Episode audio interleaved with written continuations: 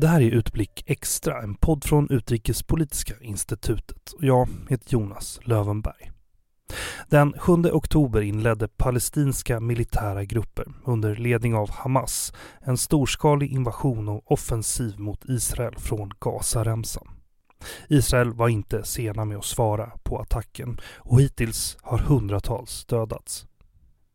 Med anledning av krigsutbrottet har min kollega Ola Westerberg, redaktör för Utrikesmagasinet, intervjuat Isabel Kirenbäck, professor i statsvetenskap vid institutionen för globala studier vid Göteborgs universitet. Vi ber om ursäkt för den skrapiga telefonlinjen. Varför sker detta nu? Det, det, finns ju lite olika svar på den frågan. Jag kan tänka mig åtminstone två, eventuellt tre anledningar. Den, den ena eh, som lyfts fram är ju att eh, den israeliska protesterna, de här inrikespolitiska splittringarna och så vidare som har varit och den här framdrivandet av den här, eller försökt att driva den här juridiska reformen från regeringens sida har lett till att, som vi ju vet, att eh, eh ett stort antal reservister men också högt uppsatta ledare inom säkerhetstjänst, underrättelsetjänst och, och militär har eh, har eh, uttalat, liksom menat att det, det, drabbar Israels säkerhet på grund av bland annat då att reservister som till exempel inom flygvapnet inte har valt att eh, ställa upp eller lista sig igen för, för att tillhöra reserven. Och eh, det menar, har man ju gått ut med och sagt att detta kan innebära en säkerhetsrisk för Israel för att Israel framställs som, framställs som, som skört eller att det inte är, liksom, har samma eh, koordination eller liksom militära styrka längre och att detta skulle kunna vara en anledning till att vissa aktörer i området då skulle välja att, att attackera eh, Israel, som till exempel Hamas. Så det är en anledning. Den andra anledningen har ju kanske att göra med det här närmandet som har varit under ganska lång tid nu mellan Israel och olika arabstater, inom, bland annat inom ramen för de här Abrahamavtalen då där man till exempel har ett samarbete numera med Marocko men också med Förenade Arabemiraten och, lite, och några andra länder. Och nu har man då de senaste månaderna pratat om eh, ett närmande mellan Israel och Saudi, att man ska få till stånd ett liknande normaliseringsavtal med Saudi. Och det eh, har ju gjorts då med väldigt stark kritik från olika palestinska organisationer eh, där man har pekat på att eh, de här mm, situationen för palestinierna och frågan om en, en, en framtida palestinsk stat och en lösning av Palestinafrågan den har eh, lyft inte in i de här samtalen och de, de här framtida normaliseringsavtalen. Och detta skulle då kunna vara en anledning till att Hamas väljer att agera väldigt kraftfullt nu för att få tillbaks Palestinafrågan så att säga på, på den här regionala arenan. Sen är ju detta också med stor sannolikhet kopplat till, till eh, Irans situation och maktkampen, regionala maktkampen mellan Saudi och Iran men också såklart Iran i relation till, till USA. Och det såg vi nu, nu har det kommit uppgifter från eh, Wall Street Journal bland annat om att det verkar ha funnits eh, en koordinering, eh, någon form av avspänning och eventuellt också mer operativ involvering av, av Iran i den här attacken och det skulle då vara ett sätt för Iran att, att uh, positionera sig i regionen starkare genom att använda sig av sina allierade som Hamas är ett exempel på då. Så det är väl tre olika förklaringar. Just det. Mm. Du nämner bland annat Iran här. Hur ser du som läget är nu på risken för en spridningseffekt, en utvidgad konflikt? Jag vet att det talas mycket om det och det är klart att det finns en spridningsrisk men jag tror inte att eh, det med nödvändighet kommer att ske. Hezbollah har ju eh, skickat eller eh, beskjutit eh, israeliska posteringar men då har man gjort det framförallt i det här området som är omtvistat uppe i norra Golan. Och, in, och inte och liksom varit väldigt återhållsamma och mer satt att man gör detta i solidaritet mot, eh, med, med, Hamas då och den palestinska kampen. Jag tror att inrikespolitiskt i Libanon eh, så är det svårt för Hezbollah att gå in mer aktivt eh, och jag tror också att de eventuellt hade gjort det vid det här laget om de skulle göra det. Men eh, det är svårt att säga. Sen har vi såklart eh, gränsen till eh, Syrien där det finns iranska baser numera och så vidare. Man skulle kunna tänka sig att det skulle kunna spilla över där. Men där tror jag inte heller. på. att det finns andra aktörer som till exempel Ryssland som, som inte vill se en sån spridning över där. Och, och, och sen, så den största risken är väl Västbanken.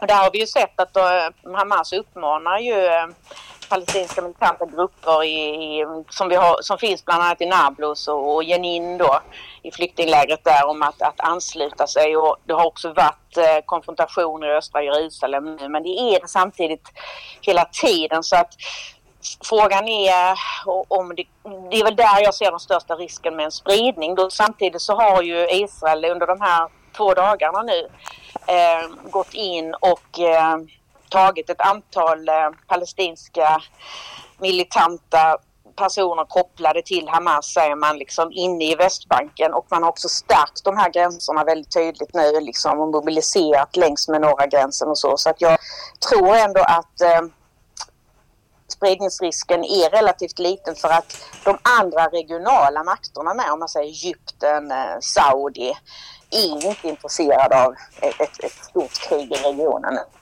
Svaret som Israel nu ger till Hamas blir ju och är ju naturligtvis eh, väldigt omfattande. Hur pass kraftfullt tror du att det här svaret kommer att bli från Israels sida mot Hamas och eh, vad kommer vi att få se framöver? Det kommer att vara ett extremt kraftfullt. Alltså Israel har deklarerat krig. Det brukar alltid vara kraftfulla svar men den här gången så måste man ta med i den här analysen det faktum alltså att Hamas har gått in i Israel, i de här städerna inne i södra Israel och byarna och moshaverna och eh, avrättat eller skjutit ett stort antal civila på plats i deras hem eller på det här stora festivalen, musikfestivalen och så vidare på, andra, på gatorna och så vidare. Och dessutom tagit med sig har ju både Hamas ledare och IDF nu bekräftat 100 plus, alltså några, lite antal fler än 100 civila men också soldater som gisslan från Israel. Och det här tror jag man, detta gör att eh, svaret från Israel kommer att bli ännu starkare än man har sett tidigare. Så att det finns ingen möjlighet för israelerna att i det här läget gå med på någon vapenvila i något tidigt skede eller så. Utan här, jag tror man har som mål, och det har man ju sagt, att man vill få bort Hamas ledarskap. Det finns till och med de som pratar om återockupation i Israel idag. Jag tror inte med nödvändighet att de vill det. Av en rad olika anledningar så, så vill man inte återockupera Gaza. Men, men man vill få bort Hamas ledarskap och det, det, det kommer innebära omfattande bombningar under lång tid. Och eh, också pratar ju många om e-, eventuellt att marktrupper sätts in igen nu då. Och det är just den här kopplingen mellan att Hamas attack och taktik denna gången har skilt sig så väsentligt från tidigare. Det är inte enbart raketbeskjutningar utan det är att man har tagit sig in i Israel och gått eh, på civila på det här sättet. Och det, det går en chockvåg genom Israel nu och många pratar om Israel och som detta som Israels 9-11 och att detta kommer förändra Israel i grunden och Israels förhållande också till, eh, till omgivande stater, inte minst då Hamas. Ja, det var faktiskt min nästa fråga. Är det mm. så att säga ett, ett nytt kapitel vi ser i, i svensk historia? Här? Ja, jag tror faktiskt att det är det. Liknelsen först i början var ju just det här med Jom Kippur för 50 år sedan, Jom Kippur-kriget eller Oktoberkriget som det kallas också. Och kombinationen där, eller den likheten där var ju just att det var en, en högtid, en judisk högtid, Jom Kippur då och Simchat Torah nu detta året och att det var det här överraskningsmomentet i attacken. Men eh, nu har ju liknelsen mer glidit över om man följer uttalande och media och så vidare till att prata om, liksom, om 9-11, alltså en, en terroristattack eh, långt inne faktiskt i Israel. Även om det är mot gränsen till Gaza så är, har de ändå tagit sig chockerande långt in på olika sätt och, och attackerat civila. Och jag tror att detta mycket väl är en, en, ett nytt kapitel som kommer att få eh, stora och omfattande konsekvenser för lång tid och att man kommer att förändra det här israeliska säkerhetstänket kring vissa saker. Och såklart också möjligheten till någon form av eh, att någon form av process skulle ta, ta, ta fart igen i, i, förhandlingar eller någonting. Men det har ju varit dött sedan mycket lång tid tillbaka. Vi har inte sett några sådana närmanden på väldigt lång tid. Ja, i, i skenet av det som sker här nu, hur, hur relevant är liksom, palestinska myndigheten? Nej, den är ju helt, om du, om du med det menar palestinska myndigheten på, på Västbanken så är den ju helt irrelevant och det har den ju varit väldigt lång tid. Och, alltså, redan när Hamas kom till makten på Gaza så gjorde man ju det just som, som det visade i undersökningar då att, att eh, man röstade fram Hamas i protest mot uh, den palestinska myndighetens uh, inkompetenta Eh, myndighetsutövning men också den omfattande korruption det var och då såg man Hamas som ett annat alternativ. Liksom. Och det var inte med nödvändighet att man ville eh, ha det här islamistiska styret liksom, utan man såg dem som en, som en mer legitim eh, aktör liksom, eller parti att rösta på som det var då, både en organisation och ett parti. Och, och det har ju bara fortsatt. Väldigt få palestinier, även på Västbanken, har ju något förtroende kvar för den palestinska ledningen. En del av detta är ju också faktiskt att, eh, att eh, den här rivaliteten mellan Hamas och palestinska myndigheten och vem som är den legitima ledaren för den, den viktigaste palestinska rösten så att säga är ju också en del av det vi ser nu. På andra sidan då regeringen Netanyahu hårt ansatt som du nämnde, hårt ansatt för sina eh, försök att förändra rättsstaten där och mm. underminera den enligt kritikerna. Och eh, dessutom pågår en rättsprocess mot honom där han är misstänkt för korruption. Hur ser hans ställning ut när det här händer? det är väl detta många israeler också är fullständigt chockade över. Många menar ju att anledningen till att han har kunnat sitta i 12 år och lite mer det är ju kopplat till att han framför allt har garanterat israelerna två saker. God ekonomi och eh, mycket hög säkerhet. Det har han gjort på olika sätt i de olika regeringskoalitioner han har haft. Det som händer nu är att han sitter i en regeringskoalition med bland annat högerextrema religiösa sionister som ju har drivit den här frågan om annektering av Västbanken väldigt hårt men också som, som jag sa tidigare det här med den juridiska reformen. Och jag tror att det är problematiskt för Netanyahu eh, på kort och på lång sikt. Om man tittar på säkerhetskabinettet till exempel och senast idag nu så kom det en artikel med liksom uppgifter inifrån, eh, eh sådana här läckta uppgifter inifrån det här kabinettet som visar på att delar av de som sitter där och de ministrarna som kommer från de här religiös-sionistiska partierna är inte kompetenta. De har inte själv gjort militärtjänstgöringen och det finns en otrolig förtroendeklyfta mellan eh, IDF, alltså den militära ledningen och regeringen, den delen och stora delar av regeringen. Alltså man ska tänka sig sitta ultraortodoxa partier och ministrar, också de här religiösa sionisterna som ju inte har fått göra militärtjänstgöring för att de har ingått i olika mm, högerextrema nätverk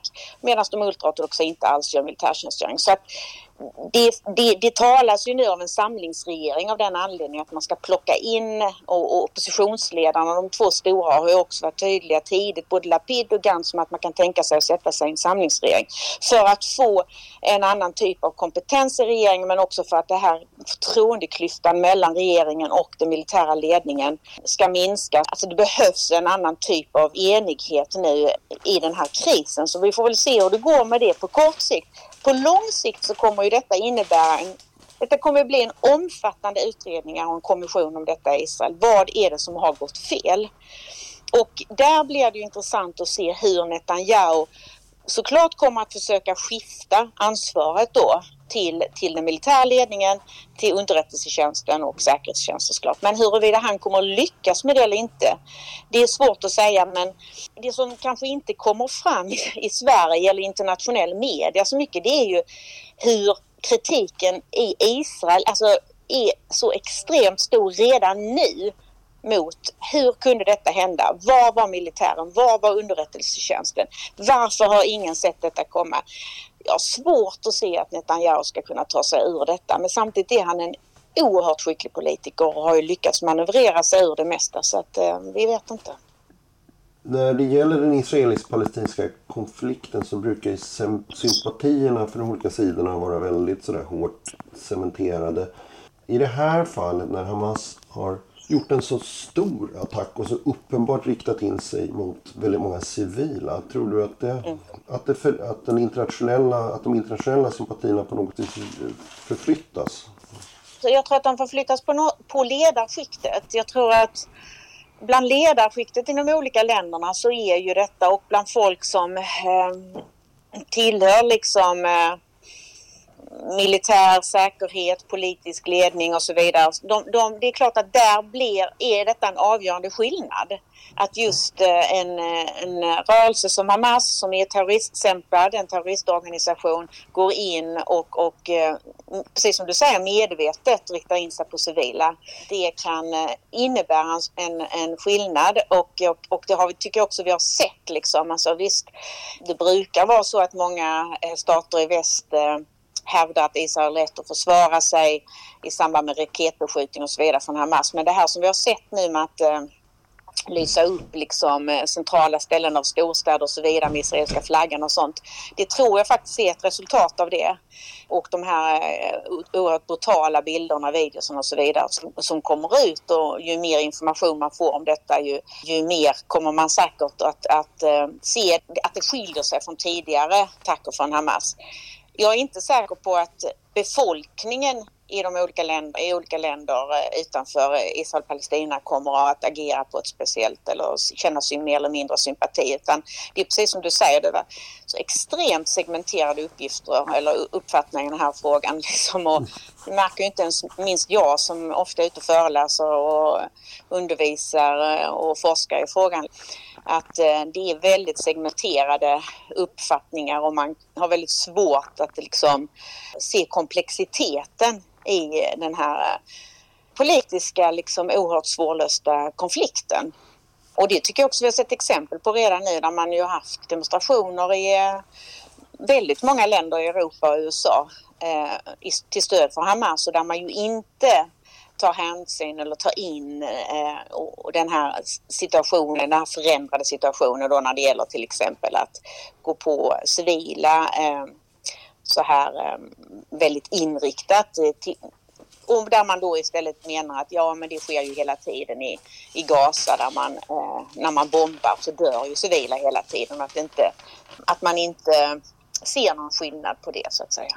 Så jag, långt svar på din fråga men kanske mm. toppskikt och ledarskap ja men inte med nödvändighet. Mm. De grupper som är antingen pro eller eh, anti-Israel versus eh, Palestina. Eller Hamas i det här fallet är det ju. Där görs ju inte heller med nödvändig distinktion. Alltså, apropå det här som vi var inne på innan med det palestinska ledarskapets legitimitet på Västbanken är så lågt liksom. Och många grupper som stödjer palestinier de gör ju inte längre en skillnad på det sättet som kanske man tidigare gjorde mellan det palestinska ledarskapet Fatah och PLO och Hamas. Jag har eh, definitivt så det räcker och blir över till en artikel till och med. Men eh, jag vill bara försäkra mig om att det inte är någon, någon särskild aspekt som du tycker är viktig att, att, att ta upp här. Nej, jag tänker en fråga som kommer upp mycket, som jag får mycket frågor om, det är ju den här, kommer detta påverka relationen eller den här Saudi-Israel normaliseringsprocessen och så vidare. Den kommer ju upp rätt ofta. På kort sikt eventuellt skulle jag säga. Även om vi vet att eh, amerikanerna arbetar hela tiden nu för att den ska hållas vid liv och att de liksom, den processen ska fortgå. Det har ju kommit en hel del uppgifter om det men eh, på, på lång sikt tror jag inte det. Jag, jag tror att eh, många stater i Mellanöstern och det har vi ju sett tidigare också, arabstater, de, de eh, i, i retoriken stödjer man palestiniernas rätt till en egen stat men i realiteten så har man ju för ganska lång tid tillbaka så ser vi ju tecken på att man eh, inte driver den frågan längre. Inte som man gjorde förr i varje fall. Och frågan är om man ens har gjort det förr. Det finns ju många som menar att även tidigt så kunde vi se detta att eh, arabstaterna såg till sitt eget bästa och, och eh, använde den, liksom, Palestinafrågan när det passade dem.